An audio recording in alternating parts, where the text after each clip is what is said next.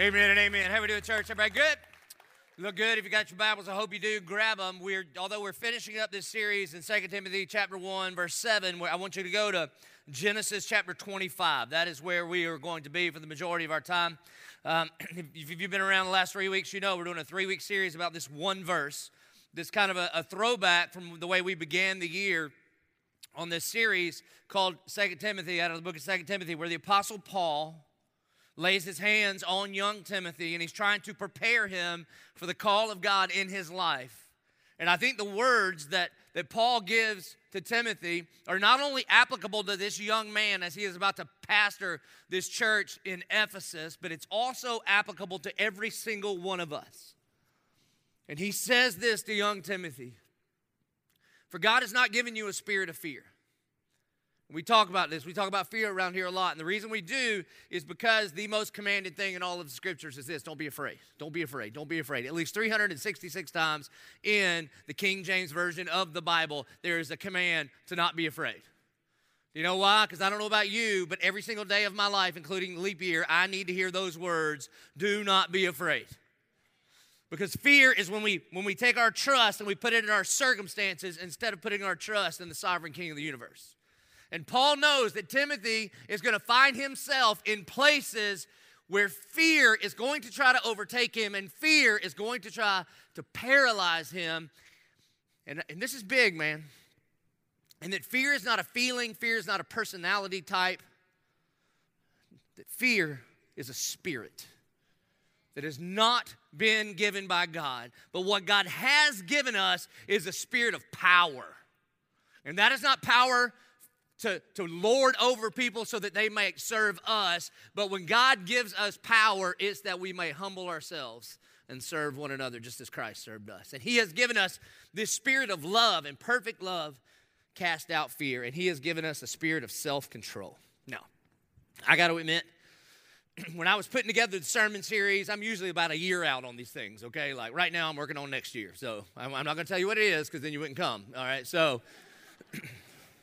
And so I knew what I was going to preach. I knew we were going to do this three week series. And I thought, sweet, this is going to be easy. Self control. I could just hop over to Galatians chapter 5, the fruit of the Spirit love, joy, peace, patience, kindness, goodness, faithfulness, gentleness, and self control. I set you up pretty easy there, but unless you're going to be quiet today, no problem. That's all right.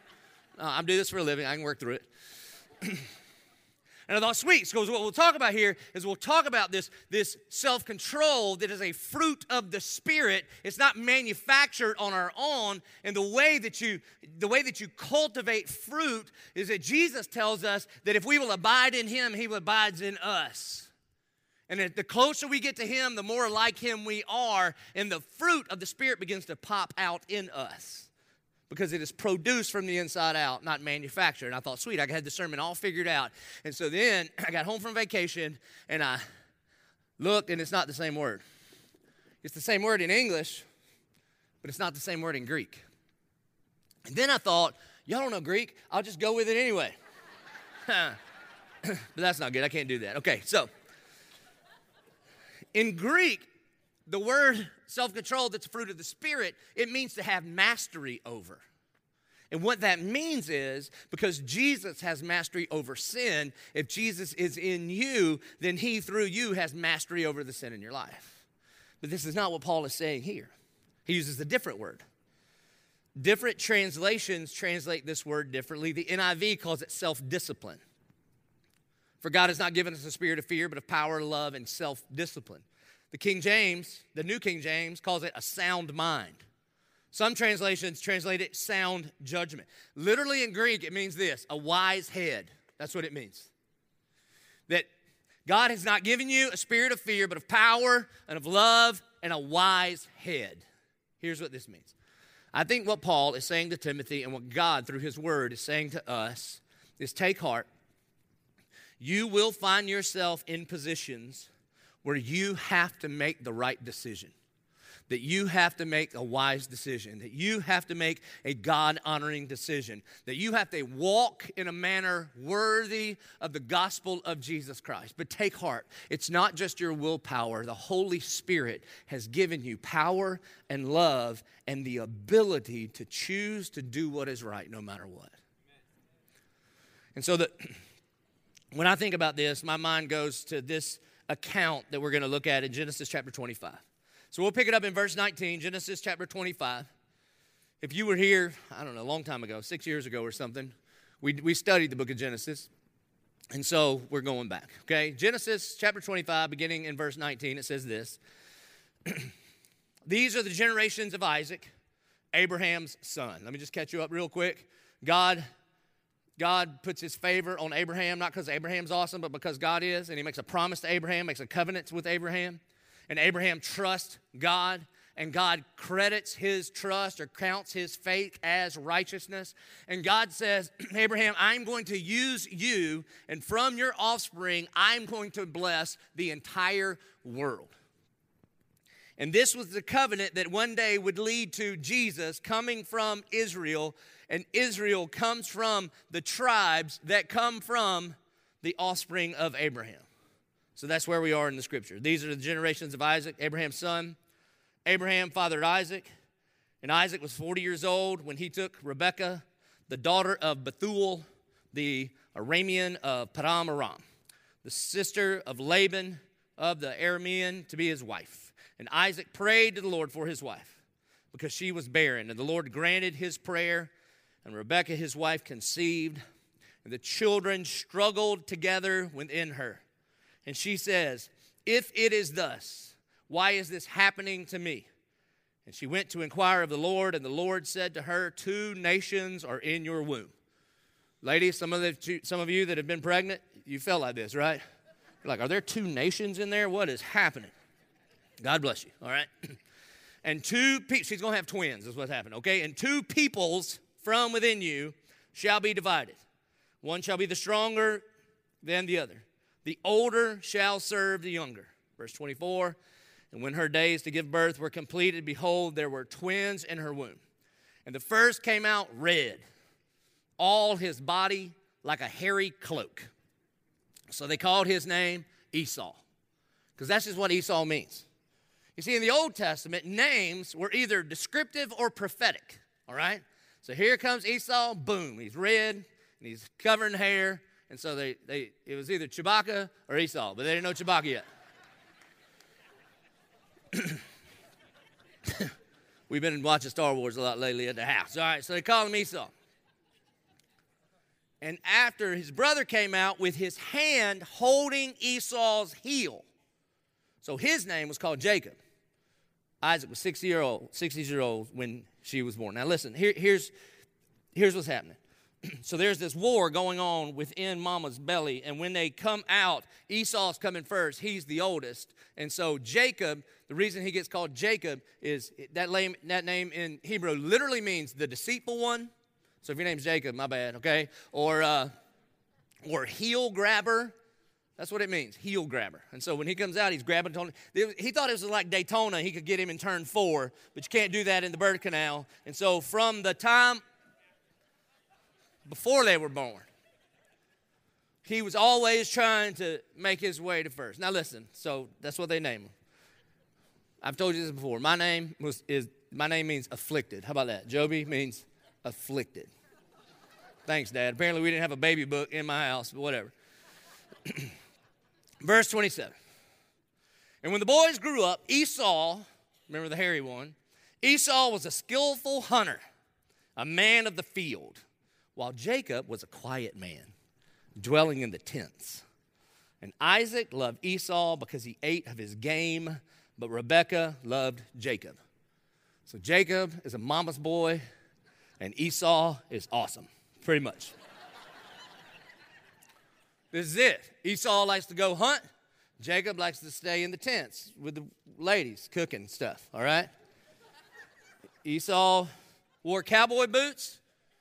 Jacob wore skinny jeans and Toms. Just how it is. Esau hunted his own game. Jacob had a cat. It's just, that's what it is, okay? Every time I say that, one of our people sends me this email of adorable cats. And it's just these cats doing, and I'm like, this is my point exactly, all right? So here it is again, right? So Esau is a man's man, and Jacob was a Gator fan or something. That's what I'm talking about. So there, Hey, you give me my time, all right? So, and you're not supposed to have favorites, but they kind of, you know, they have favorites. And so, once when Jacob was cooking stew, that's what he did. Esau came in from the field and he was exhausted. Now, let me remind you what we're talking about here. We're talking about self control. We're talking about what do you do when you find yourself in a position where you have two options, and the Bible says that God has not given us a spirit of fear, but God has given us a, spirit of power and a spirit of love, and God has given us this spirit to have the ability to make the right decisions and to, to be a person of self discipline, to be a person of sound mind. And I, Sometimes I think when we read the Bible, we read by stuff too fast because what happens here is that Esau comes in and it says that he was exhausted. Listen, danger. Self control and exhaustion don't often coexist, they just don't. That God created us in such a way that you and I are supposed to live in right rhythm and relationship with God. In the Old Testament, it's called the Sabbath. And when Jesus comes along, he says, I didn't come to do away with the law, but to fulfill it. And most of us live such out of balance, out of rhythm lives that many of us are exhausted. And I'm not just talking about physically, but it starts there. If you are physically exhausted, you will probably not live a life of self control. How are you eating and sleeping? Do you take time off? Do you take a Sabbath? I mean, is that a thing for you? But also, we can be exhausted emotionally. Like when we're when we are relationally drained, when we've gone through major life events, have you ever noticed that it's in those moments that we make some of the worst decisions? I remember we were the pastors go on a retreat every year. We were at this hunting cabin thing because I'm in charge of it, so that's all we do is go hunting. And so I remember Pastor Stone. This was this was last year, as his dad had just passed away and we were just we were just talking about how are we doing. And he was just talking about what that experience for him was like and how it stirred up some stuff in here. And pastor ben williams said one of the most profound things i've ever heard. He goes you have been through an emotionally draining experience. You should make zero major decisions in the next year of your life. You see because when we are exhausted we're not often living lives of of self control. Sometimes mentally we can be exhausted. And here's what I mean by that when you fill up your mind with junk, it will exhaust you mentally.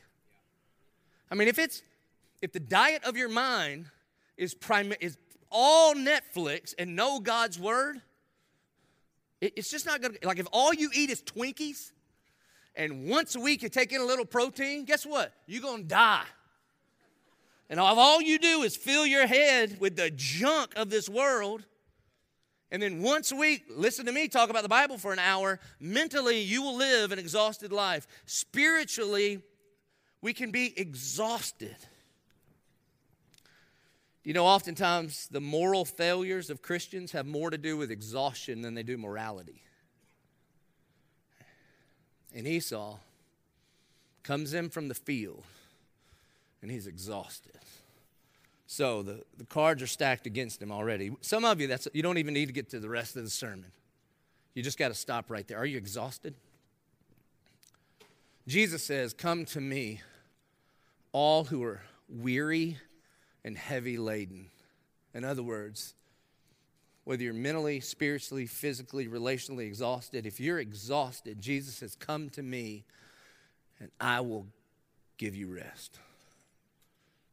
In God's economy, when you pursue Jesus, you find rest.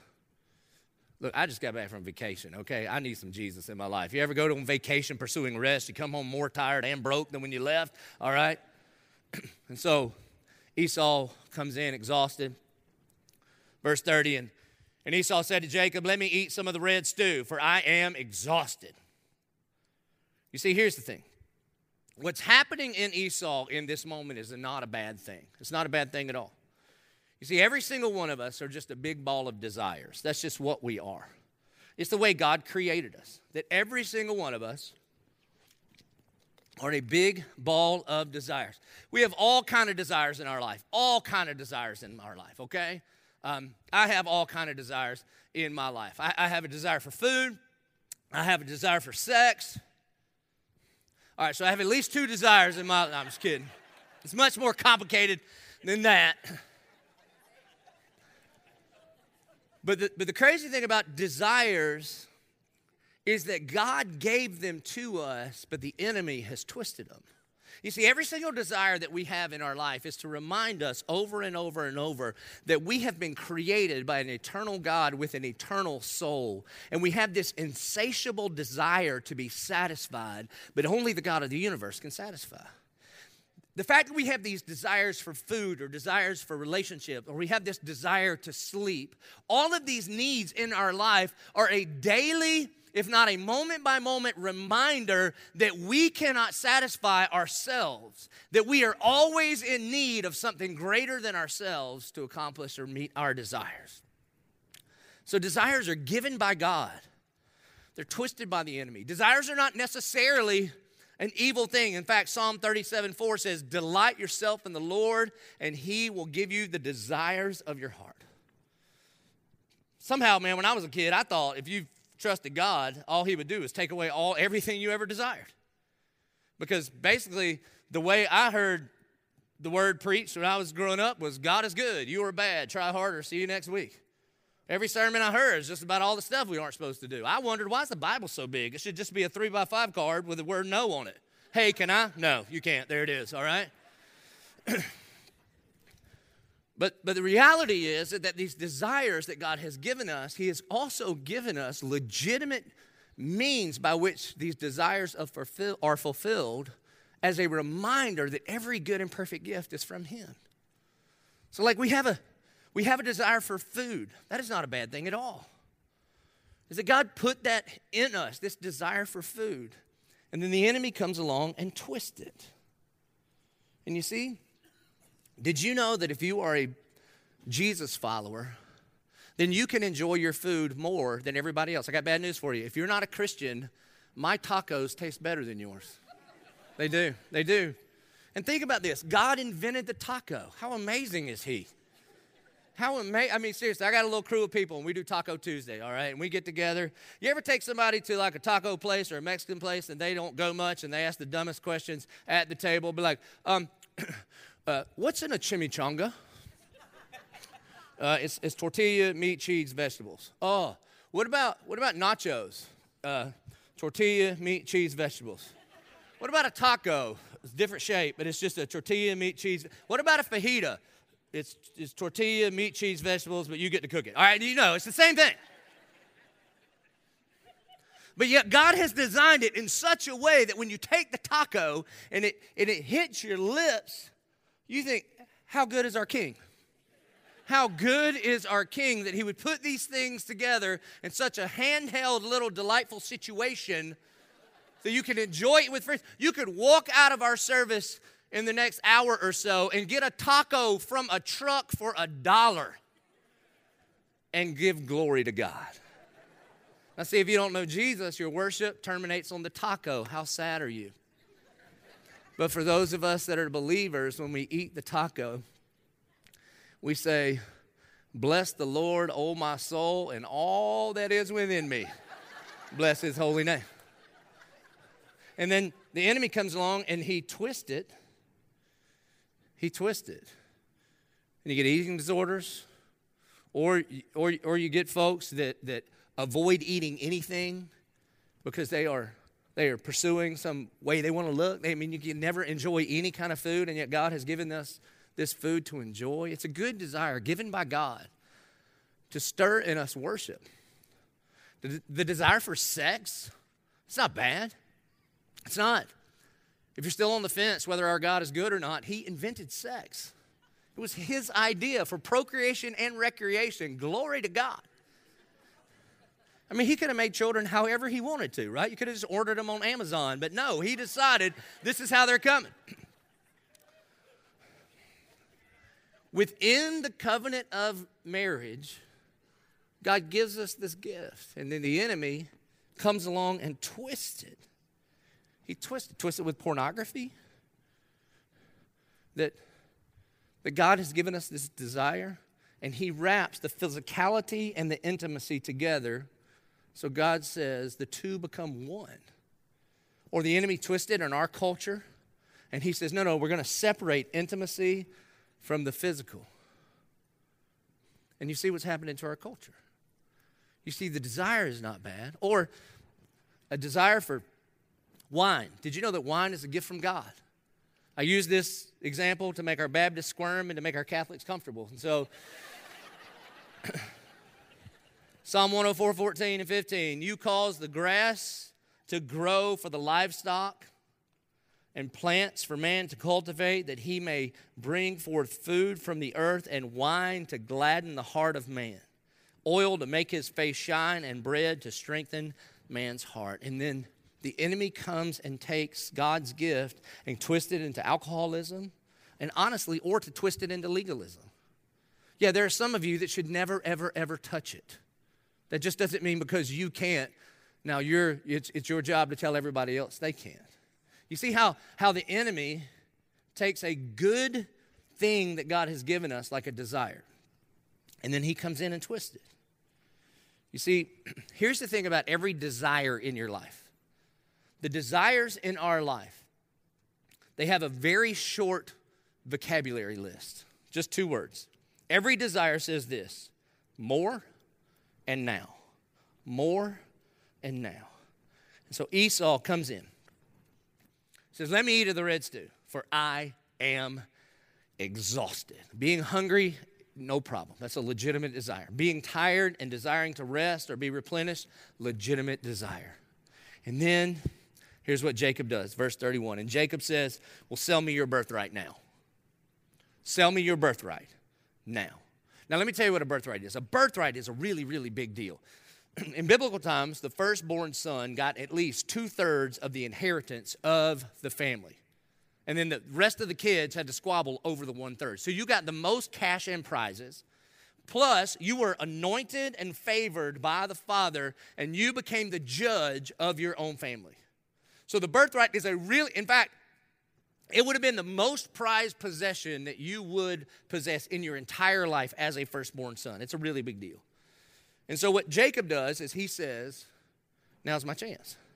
You see, he's a little brother, and his older brother comes in, and for one of the first times in his life, maybe the first time in his life, the older brother needs something from the younger brother. Anybody have an older sibling here? If you raise your hand, if you have an older sibling, raise your hand. Raise them high, okay? All right, these are the deceitful ones, okay? These are the they're always a little bitter. It's not your fault. I'm, i was the firstborn. I can't help you, okay? And so so here's what would happen. So my, I have a younger brother named Russ, three and a half years younger than me. And, and here, here's what happens. I would go into his room and be like, hey, bro, can I borrow a pencil? And he'd say, can I borrow your truck? For a pencil? No. You don't even have a driver's license. He goes, well, then you don't have a pencil. See, that's how that would work. There's not like negotiation. They just start with what's the most I could potentially go for. And so he says, Sell me your birthright now. All right, so here's what's happening. So Jacob has this, this little bit, we'll find out in a second, lentil red stew. Doesn't even sound that good, does it? I mean, it's not deer chili, it's lentil red stew. And Esau has this birthright from Isaac, who his granddad is Father Abraham. I mean, you want to talk about cash and prizes. And how in the who in the world in their right mind would sacrifice so much for something so temporary? I tell you, every single one of us. Every single one of us. Esau says, I'm about to die. To which you would say to Esau, No, you're not. You're not about to die. You were just hunting like elk or red stag or whatever you hunt in the promised land, all right? I don't know what it is, but I would totally do it. And you just walked in here on your own two feet. I don't know exactly how long it takes for you to die of starvation, but I'm like 100% sure it's not four minutes. You see, what happens oftentimes is when we're exhausted and when we're presented with something temporary that we think we need, um, There's all kind of stuff that happens psychologically to us. I love it when I love it when science catches up with what happened in the Bible. Psychologists tell us there's, there's a lot going on here, okay? One of the things one of the things that happens in the human brain, it's called impact bias. Impact bias occurs when we overestimate the length of impact of an emotional event. Impact bias is when um, you thought that if you just, if you've ever had that conversation, if I could just live in a two bedroom apartment.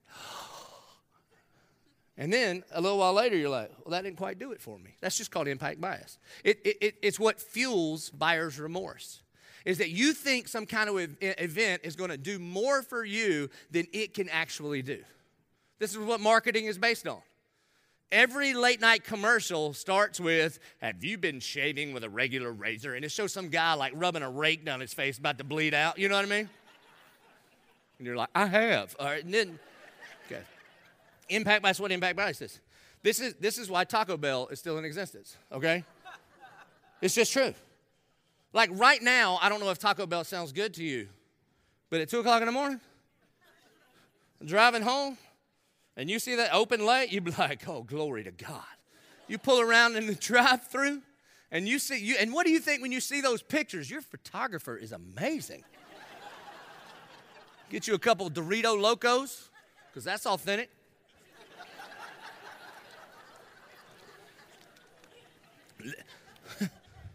Within the hour, you think, I understand impact bias now. It ain't good. so that's what happened. You begin to overestimate this temporary thing. There's another thing that happens that psychologists tells us called focalism.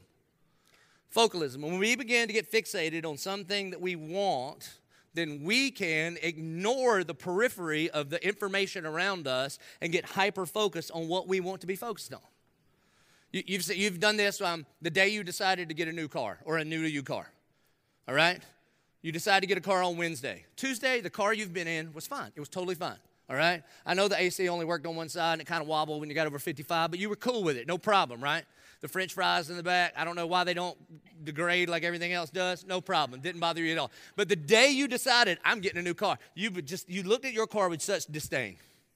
Didn't even like getting what smells like humans. Even though the humans that it smells like or you're your humans, but whatever. And you ever notice is that you didn't even know that company came out with that new model until you decided to buy that model. And now every stoplight you pull up, you're like, there's one in there. Is this a sign from you, God? No, it's called focalism. All right?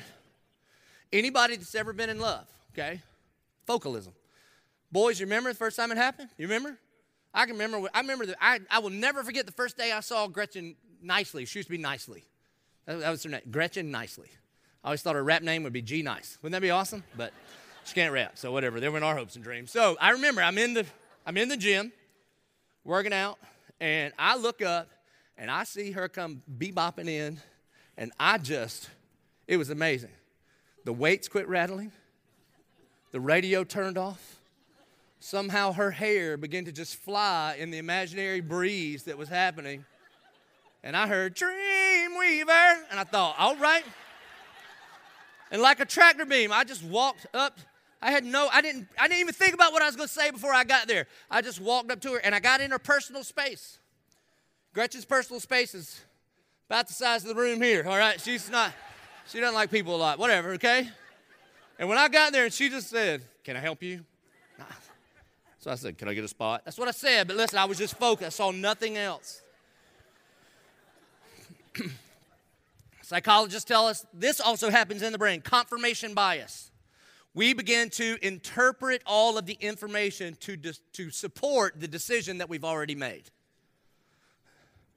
This is what Esau's doing. He, he's exhausted.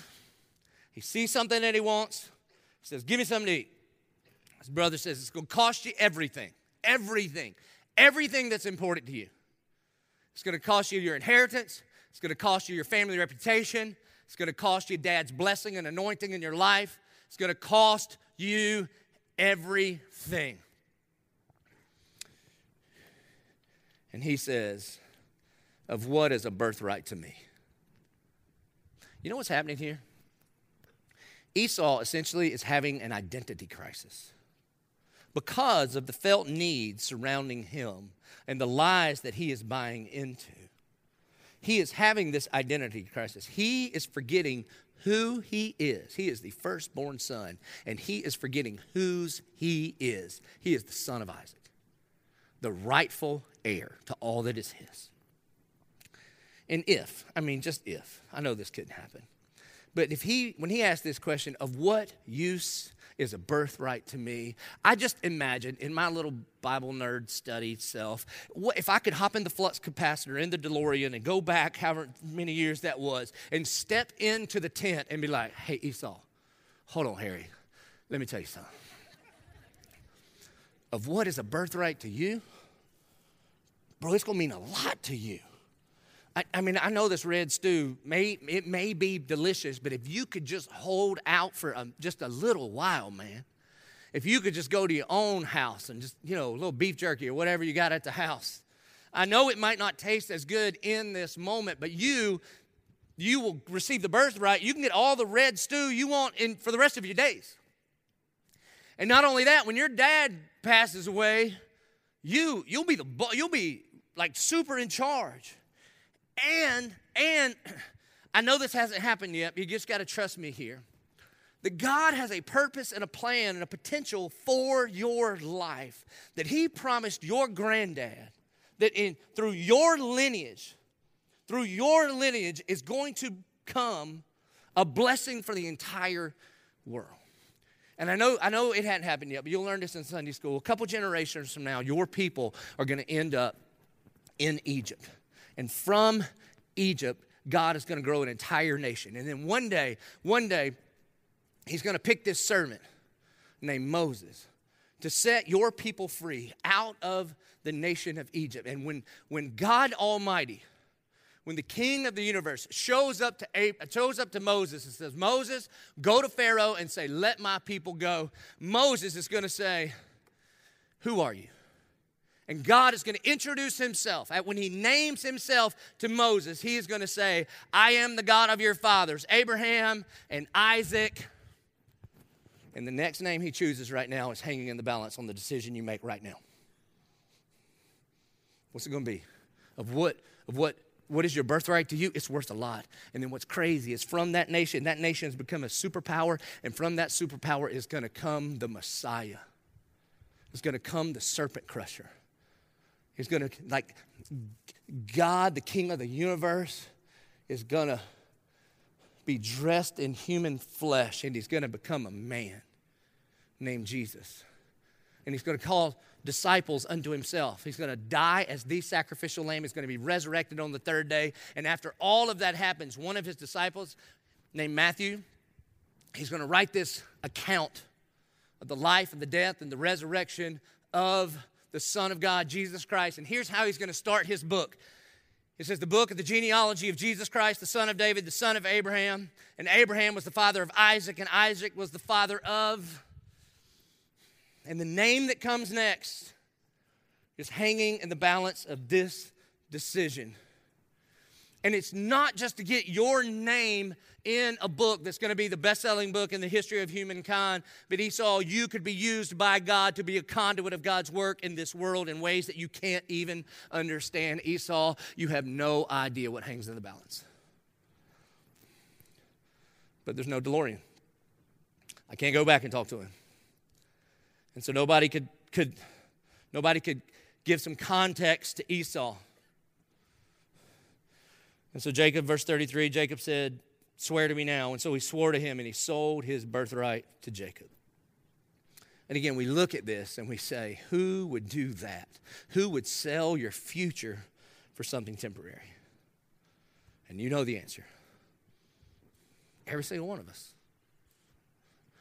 Now, this is the truth right now. Some of you are in that moment and the decision has not been made, and your marriage and your family and your future and your moral authority and all of those things hang in the balance. And listen to me, there is still time.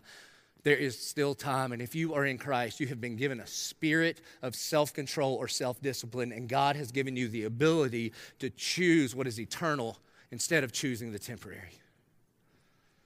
But if we're honest, and I know this is church, no place for this.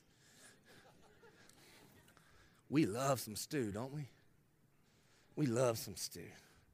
The crazy thing is, is the enemy, he doesn't just make red lentil stew. He makes whatever kind you like the most. You ever notice that? And have you ever noticed how everybody else's stew looks terrible, but your stew looks kind of awesome? And so the question is just simply this so, what's your stew? What is the temporary thing that the enemy tempts you with? And if you choose to walk down that road, it could cost you everything. Now, let me be very clear.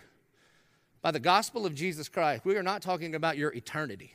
That your eternity is sealed the day that you surrender your life to the Lordship of Jesus Christ because salvation is a gift not earned by you, but purchased by Christ at the cross. And so it's already been paid for, and there's a no return policy.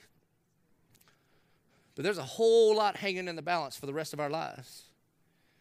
I mean, some of us are trading intimacy with your spouse for pictures on your phone.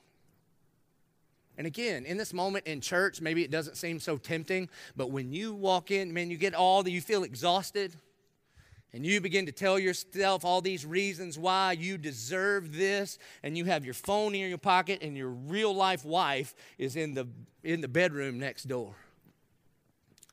And in that moment, you have a choice to make. Or for some, it's, it's an affair. It's an affair. You see, you know, he doesn't pay much attention to you and he gives all of his energy to work, but your boss at work he pays attention to you and He values you. And again, maybe you haven't made that decision yet, but you know you're standing in the mirror and you're getting ready for work and you ain't thinking of your husband, you're thinking of that other guy. And I'm just telling you, it's Stu. And some of you are like, well, I'm not married. Well, listen, darling, some of you, he's literally named Stu. Quit texting him. He's an idiot. He's going to ruin your life. or for some, man, it's. Um, Look, you started taking those pills and it was legit. Your back was hurt. It helped you get through.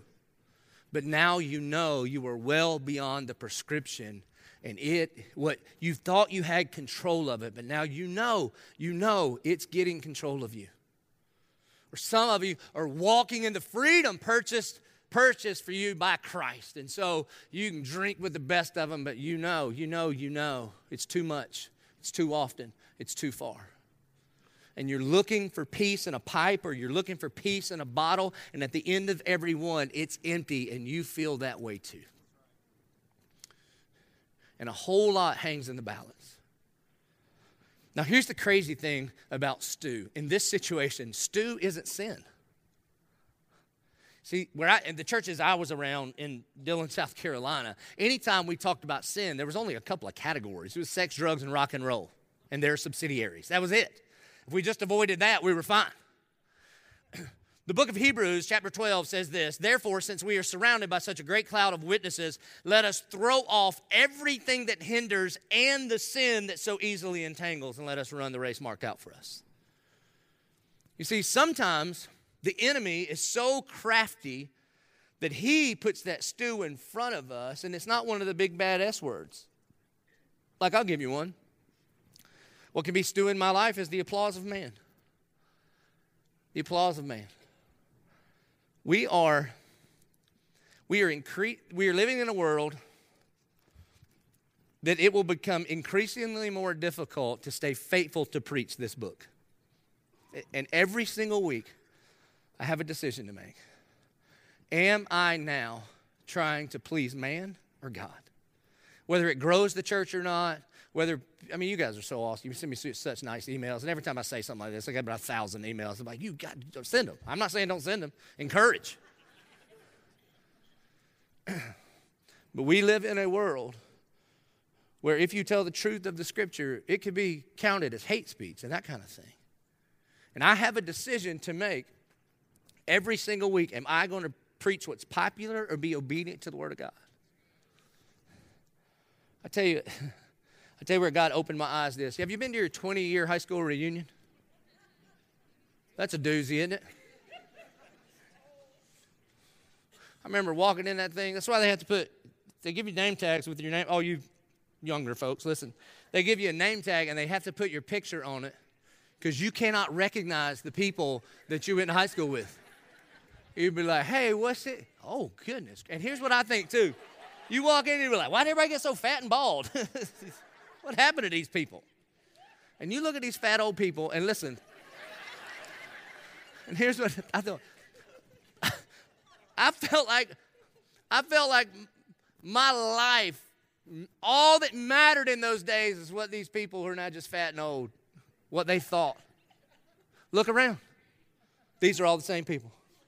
Ten years from now, we, I mean, I'm just to tell you, man. And so it could be the applause of man. Honestly, Stu, for you could be security, safety. Instead of stepping out to be obedient what God has called you to do, you leverage everything that God has given you to just try to keep yourself in a bubble and stay as safe as you can. It could be money. It could be money. And again, you don't even get good stuff with it. You just keep piling it up and piling it up and piling it up. And you log on to a website and you were looking for a number to give you a certain feeling of peace inside. And it just won't, it's stew. It is stew and you're being tricked. For some folks, it's stuff. For some folks, it's honest, it's entertainment. But the reality is, is that every single one of us on a daily basis an, has an enemy that wants to steal, kill, and destroy us, wants, us to, wants to seduce us, wants to trick us, and just puts a pot of stew in front of us. The key question is simply this What is your stew? I say this all the time. I never hear anybody amen it, but here's the crazy thing about temptation it's tempting. It's tempting. And it doesn't mean that you're some kind of super Christian if you act like nothing tempts you. That, that one of the key steps is to just be honest about it. Is to be able to say, look, I know I shouldn't. I know I shouldn't. I've been a Christian for a long time. And I know Jesus is enough. And I know the gospel saves me. And I know my identity is in Christ. But if I'm being honest, I still like someone else do. Paul said it in Romans 7. He said, What's wrong with me? What is wrong with me? I can tell you what's wrong with you. You're a human being. In the prophets, priests, and kings series, remember? Remember, we we we we heard that um, David was anointed king, but there was a time before he was appointed king, and everything in between was a battle. I'm sorry I didn't realize that during the series. I just realized that during this sermon. Okay, so give me a break. And then I thought, what if this is a picture of what Christ has done for us? When you meet Jesus Christ as your Lord and Savior, you are appointed a co heir with Him, or you are anointed as a co heir with Him, but you're not appointed as a co heir with Him until that day when we're glorified, and everything in between is a battle. A battle against flesh and a battle against that enemy that wants to steal, kill, and destroy what you're stew. And let me tell you,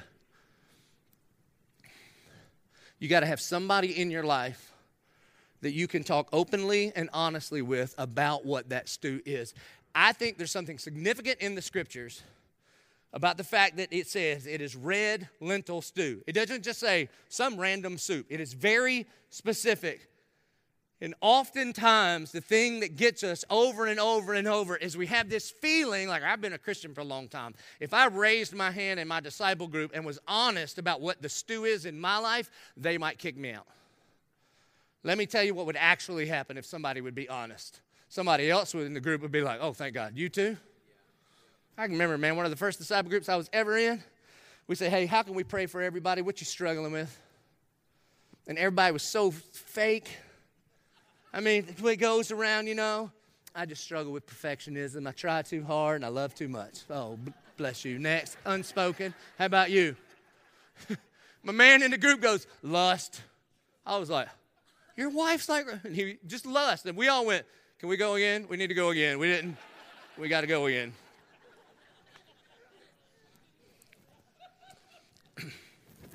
Verse 34 Then Jacob gave Esau bread and lentil stew, and he ate and he drank and he rose and he went his way. And how long did it last?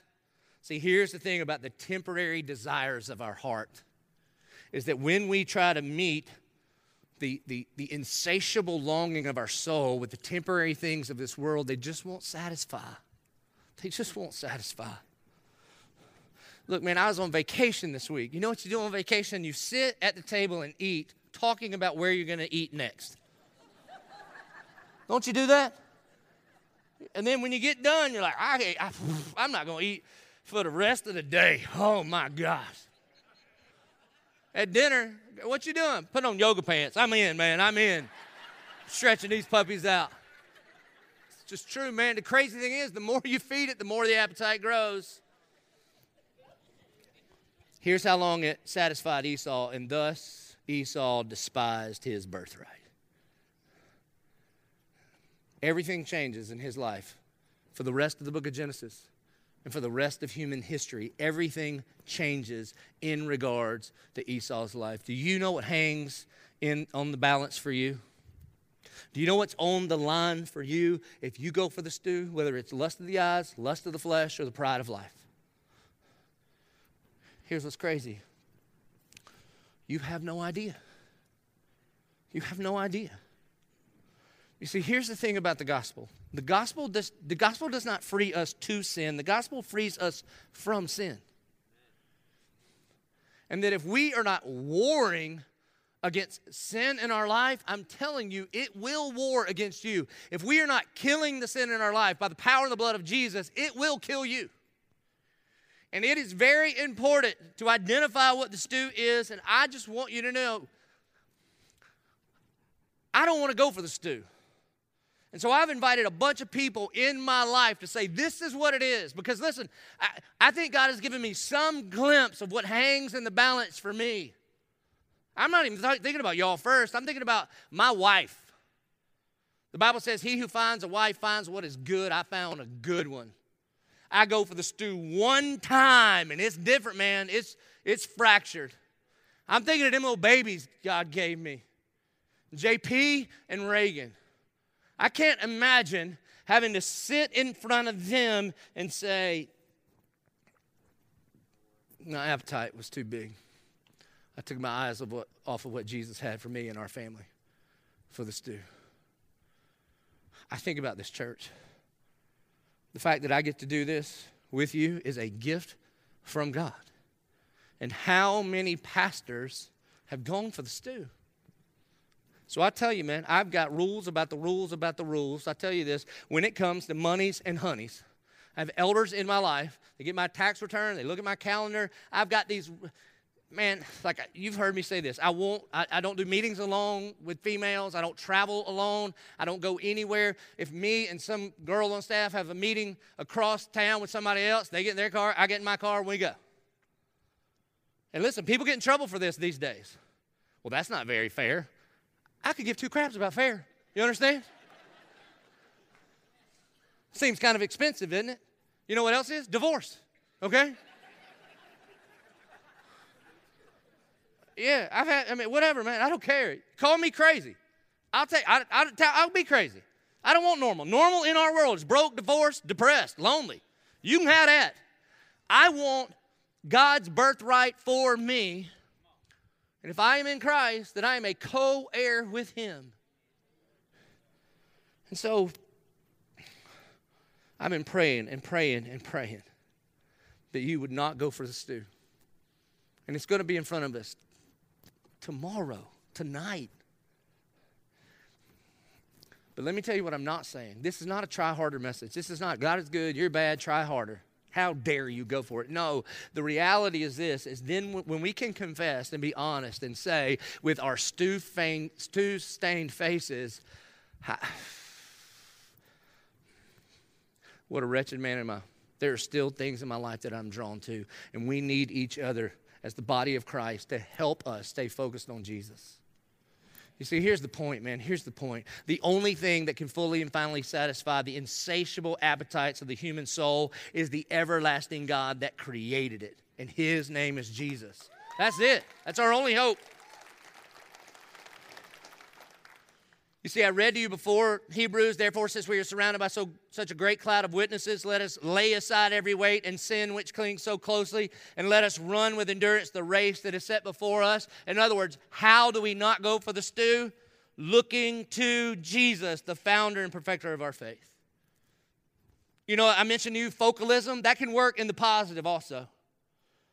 That we can get our focus on Jesus, the founder and the perfecter of our faith, and not look at him and say, Aren't you proud of me because I didn't do those bad things? But look at him and say, I am in need of you. I am desperate for you because without you, I think I'm going to go down the wrong road. And how do you do it? James says this. The book of James says you got to get it out in the open. You got to talk about it out loud with people. James says in James chapter 5 Is anyone among you sick? Is anyone among you exhausted? Is anyone among us notice that right now in your life, because you're physically or spiritually or emotionally exhausted, that the stews are starting to smell a whole lot sweeter? And things that you never you said I would never do that or I would never do that again. Lately it seems like mm, the offer is looking more and more enticing. James says, anybody like that? Let him call for the elders of the church and let them pray over him, anointing him with oil in the name of the Lord. And the prayer of faith will save the one who is sick, and the Lord will raise him up. And if he has committed sins, he will be forgiven. Therefore, confess your sin. I think you have to name it specifically. Confess your sin to one another and pray for one another that you may be healed. A couple few times a year, we do this here at our church. We do this for one reason because I know we got sick people. And that's physically, mentally, emotionally. Specifically, I'm talking right now about those that are exhausted, that you're like Esau. Mentally, emotionally, relationally, spiritually, physically exhausted, and the enemy is laying some things before you, and he wants you to go for the temporary at the expense of God's purpose and plan for you. And just because the book says it, if there's anybody in that category, then we're, we're going to do what the Bible says. In just a second, we've got a bunch of anointers, okay? And if you're Baptist and you're new, just relax. It's in the Bible. I checked, okay? And if you're charismatic, we ain't gonna go crazy. In just a second, we're gonna have everybody stand up. We're gonna sing a song that I think we've only sung one time here called Fear is a Liar.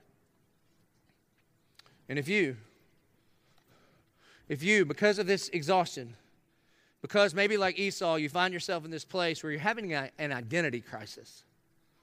If, if, if you have taken your eyes off of Jesus and you're, you're stumbling around in sin and you're entangled with the things of this world, and right now you feel like, I need help, that's who the invitation is for.